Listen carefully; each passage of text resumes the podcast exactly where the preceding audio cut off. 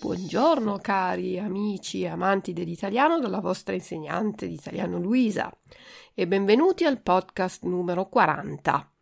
Oggi vorrei parlarvi di storia, la storia del bel paese, ma non vi spaventate, cercherò di non essere noiosa faremo un viaggio nel tempo, faremo un viaggio di 2000 anni in poco più di un quarto d'ora, quindi vi spiegherò un po' la, la storia del mio paese molto molto molto riassunta. Quindi scusate se non è molto precisa ma è soltanto così per darvi un'idea di quello che è successo su questo territorio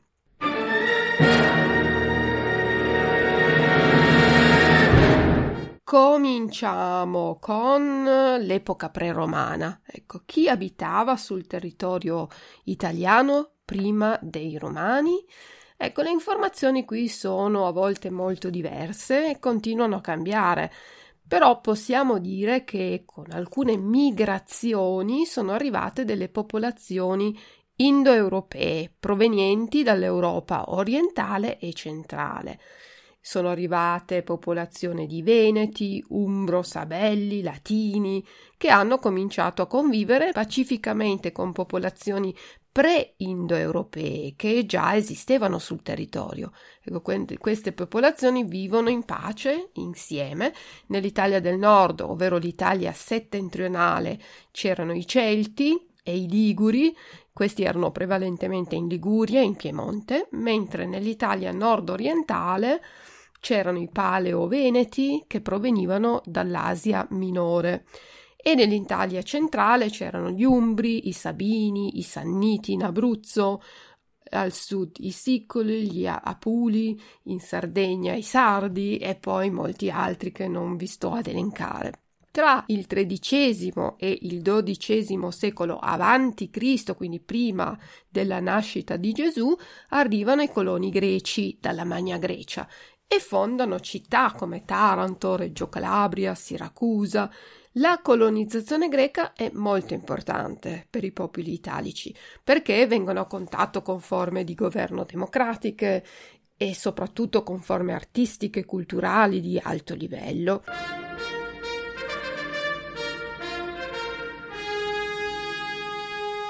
Il territorio italiano viene unificato per la prima volta in epoca romana tra il 509, diciamo dal 509 al 27 a.C., quindi prima di Cristo, cioè con la Repubblica Romana.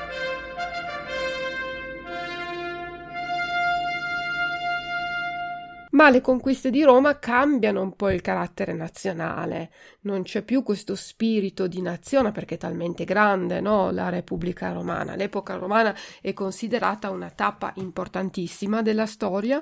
In tutti i territori che conquistano i romani costruiscono città, strade, ponti, acquedotti, fortificazioni, esportano il loro modello di civiltà ed assimilano le popolazioni assoggettate. La civiltà nata a Roma in epoca repubblicana e che poi si è diffusa in età imperiale è la base dell'attuale civiltà occidentale, questo possiamo dirlo. L'unione politica dell'epoca romana finisce nel 476 d.C. con la fine dell'impero romano d'Occidente, l'anno in cui finisce l'antichità e comincia il Medioevo. Infatti, nel 476 d.C., il condottiero germanico Odo Acre depone l'ultimo imperatore d'Occidente, Romolo Augusto. A partire dal 493, con il regno ostrogoto, si realizza una nuova unità politica. Ma dal 535 al 553 c'è la guerra gotica e l'imperatore Giustiniano I conquista il regno ostrogoto e annette tutto il territorio del regno all'impero romano d'Oriente. La guerra dura diversi anni e causa una grave crisi politica, economica e sociale.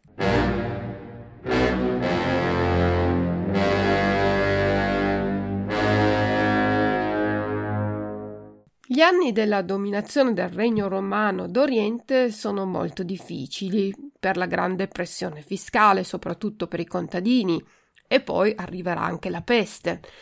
La popolazione è indebolita, impoverita e non ha la forza di opporsi a una nuova invasione germanica, quella dei Longobardi di Alboino, e tra il 568 e il 569 i Longobardi entrano in Friuli e conquistano gran parte dell'Italia del nord, che prende così il nome di Langobardia Maior. E questo nome esiste ancora oggi perché la regione di Milano si chiama Lombardia, quindi Lombardia viene proprio da questo nome Langobardia Maior. E poi i Longobardi conquistano anche parte dell'Italia meridionale, che chiamano Langobardia Minor. I Longobardi rimangono per quasi due secoli. E poi nel 774 Carlo Magno vince al nord, mentre al sud arrivano i Normanni.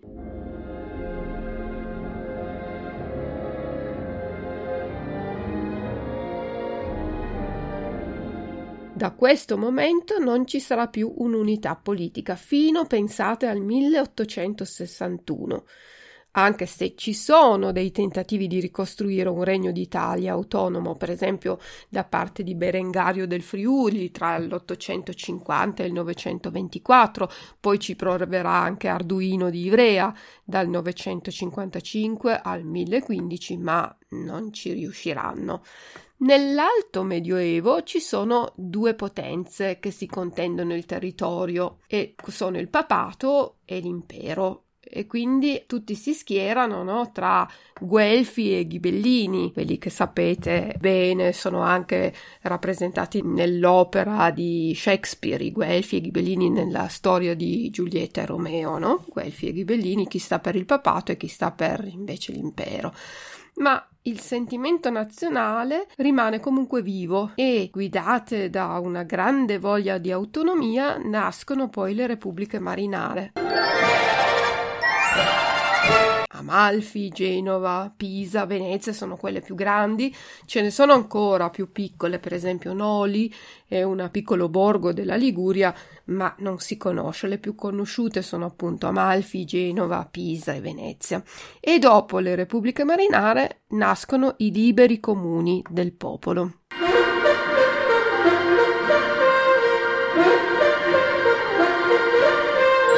Nel 1176 la Lega Lombarda vince contro l'imperatore Federico Barbarossa e anche al sud la gente si ribella contro il re di Francia Carlo I d'Angiò, che tenta di assoggettare la Sicilia nel 1282. Ecco, questi saranno i primi segnali per un cambiamento che porterà poi all'epoca del Rinascimento. A questo punto gli imperatori germanici se ne vanno, i comuni fioriscono in tutti i campi, economico, spirituale, artistico. Ecco, tanti poeti diffondono l'idea di un'Italia unita.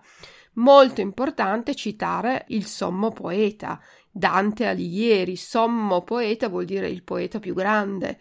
Nasce a Firenze nel 1265 e scrive la Divina Commedia la più grande opera scritta in lingua italiana. È uno dei maggiori capolavori della letteratura mondiale. Fino ad allora si parlava e si scriveva in latino, oppure nei diversi dialetti delle diverse eh, regioni. Dante invece ha scritto la sua commedia in italiano dichiarando che la lingua italiana valeva quanto il latino e che si poteva scrivere anche grande letteratura con l'italiano. Ecco perché Dante è considerato il padre della lingua italiana. Anche se il suo nome Durante si chiamava Durante, tutti noi italiani continuiamo a chiamarlo Dante con un diminutivo, come per esempio Tony per Antonio o Pino invece di Giuseppe, perché lo consideriamo proprio un amico o un, uno di famiglia, un parente, ci è molto caro Dante Alighieri.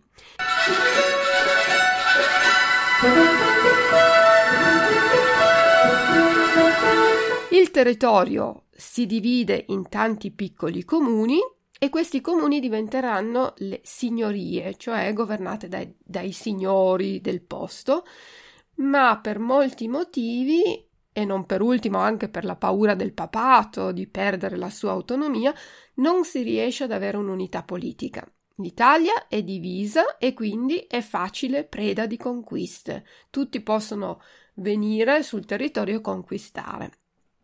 Ma grazie a persone come Cosimo de' Medici, che era il signore di Firenze, che con la sua politica impedisce che potenze straniere invadano l'Italia.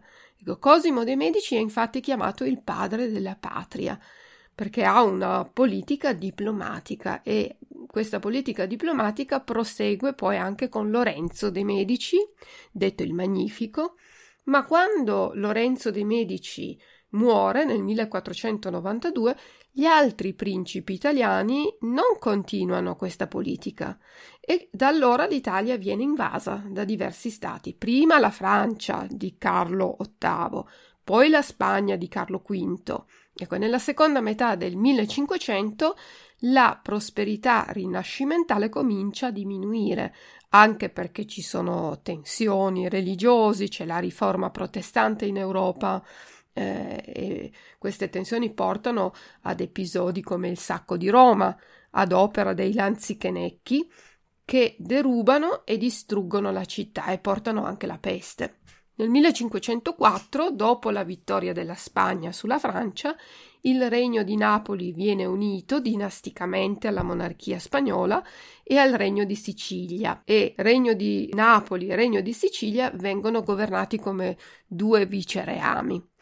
In questo periodo solo Venezia resiste, continua ad avere un periodo di ricchezza nel resto della penisola ci sono carestie, spesso rivolte, come nel 1647 a Napoli con Masaniello, che però non portano ad alcun risultato. Ecco. Nel Settecento, adesso siamo già nel XVIII secolo, nel Settecento gli Asburgo si impossessano di vari territori, grazie ai trattati di Utrecht, Rastatt e l'Italia è divisa tra Asburgo, Borbone, Savoia. Nel 1786 arrivano le truppe di Napoleone e nel paese si risveglia un sentimento nazionale. Nel 1816 il regno di Napoli e il regno di Sicilia vengono uniti e si crea il regno delle due Sicilie. Nel 1815, un anno prima, il cognato di Napoleone, Gioacchino Murat, si appella a tutti gli italiani e li prega di unirsi per salvare il regno di Napoli contro gli austriaci.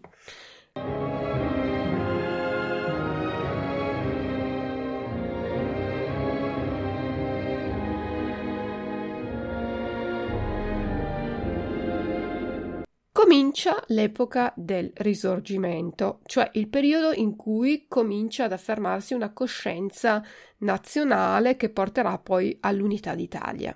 Ecco, il, risorgimento è un periodo proprio che c'è solo in Italia, chiamato così, da non eh, confondere con il Rinascimento, Rinascimento Renaissance, il Risorgimento invece proprio sono quegli anni prima dell'unità d'Italia. Nasce la Carboneria, una società segreta che si forma nel Regno di Napoli e ha valori patriottici. La Carboneria darà luogo a dei moti rivoluzionari, a delle rivoluzioni dal 1820 al 1821, eh, vengono duramente repressi dagli austriaci. Ecco, molto importanti sono i moti rivoluzionari del 1848 che portano alla prima guerra di indipendenza. Ancora oggi c'è un modo di dire che deriva da questa rivoluzione. Si dice è successo un 48 per dire è successo un caos. Ecco, un caos, un 48 rif- si fa riferimento proprio a questa guerra, a questa rivoluzione del 1848. A questa guerra partecipano anche i cittadini, eh, per esempio con le cinque giornate di Milano che finiranno in un massacro.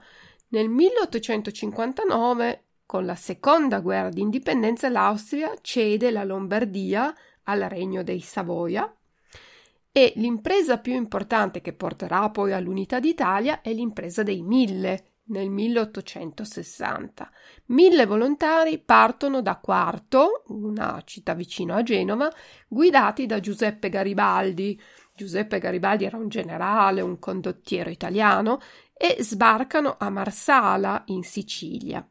Il, nel regno borbonico riescono a vincere e ad annettere il regno delle due Sicilie, quindi tutta l'Italia del Sud. Questa impresa riesce anche grazie ad altre figure di spicco del risorgimento italiano, per esempio Giuseppe Mazzini, che era il fondatore della Giovine Italia, e Camillo Benso, conte di Cavour, che era uno statista molto abile. Il Regno d'Italia nasce nel 1861, quindi l'Italia viene unita nel 1861. Il problema più grande nei primi anni dell'unificazione è la cosiddetta questione meridionale, cioè il brigantaggio al sud. Il brigantaggio, quello che poi eh, darà vita alle, alle mafie.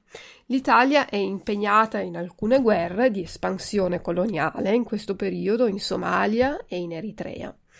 Allo scoppio della Prima Guerra Mondiale l'Italia si mantiene neutrale ma poi dal 1915 combatte a fianco degli alleati e nel 1917 subisce una terribile sconfitta a Caporetto da parte degli austriaci. Gli italiani perdono contro gli austriaci.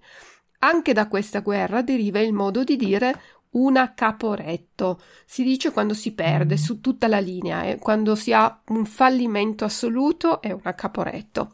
L'esercito italiano però riesce a fermare gli austriaci sul fiu- fiume Piave e da qui nuove leve di soldati molto giovani, un nuovo generale, riescono a vincere a Vittorio Veneto. Con la fine della Prima Guerra Mondiale l'Italia riprende il Trentino Alto Adige, la Venezia Giulia, l'Istria e alcuni territori del Friuli. Non le viene riconosciuta però la Dalmazia come previsto dal patto di Londra e questo sarà uno dei punti di propaganda di Mussolini che nel 1919 fonda il fascio di combattimento. Nel 1924 Mussolini fa approvare una nuova legge elettorale che dà i tre quinti dei seggi alla lista che raccoglie il 40% dei voti, detto il listone di Mussolini, e questo listone di Mussolini ottiene il 64,9% dei voti. Inizia il periodo più buio della storia d'Italia. Subito dopo le elezioni ci sono delle proteste, delle critiche sulla regolarità delle elezioni e Giacomo Matteotti viene rapito ed ucciso. Subito dopo Mussolini si dichiara dittatore, vengono emanate una serie di leggi, un tribunale speciale che ha il potere di mandare al confino le persone indesiderate. Dopo le imprese militari di Etiopia e Albania, l'Italia si allea con il Terzo Reich di Hitler, con il patto d'acciaio firmato nel 1939 e il 10 giugno del 1940 l'Italia entra nella Seconda Guerra Mondiale. Il 24 luglio del 1943 Mussolini viene sfiduciato. Cosa vuol dire? Re Vittorio Emanuele III lo sostituisce con Badoglio, generale Badoglio, e Mussolini viene arrestato però liberato poco dopo dai tedeschi che lo salvano, l'Italia è ora divisa in due. Il sud è a fianco degli alleati contro la Germania, il nord invece c'è e nel nord c'è la Repubblica Sociale Italiana dei fascisti. Nasce la Resistenza. La Resistenza costituita da nuclei di formazioni partigiane attive soprattutto al nord. Il 25 aprile del 1945 l'Italia viene liberata. La guerra è finita, ma i danni sono ingenti. Le città sono distrutte, le vie di comunicazione interrotte. Si contano tra i 415.000 e i 443.000 morti su una popolazione di 43 milioni e 800.000 persone, eh? quindi tantissimi. Il 2 giugno del 1946 gli italiani scelgono con un referendum la Repubblica. Per la prima volta anche le donne potranno votare. Il primo presidente della Repubblica italiana è Enrico De Nicola e il primo presidente del Consiglio è Alcide De Gasperi del Partito della Democrazia Cristiana. La Costituzione entra in vigore il primo gennaio del 1948. L'Italia entra nella CE, la Comunità Economica Europea, e si avrà un periodo di boom economico.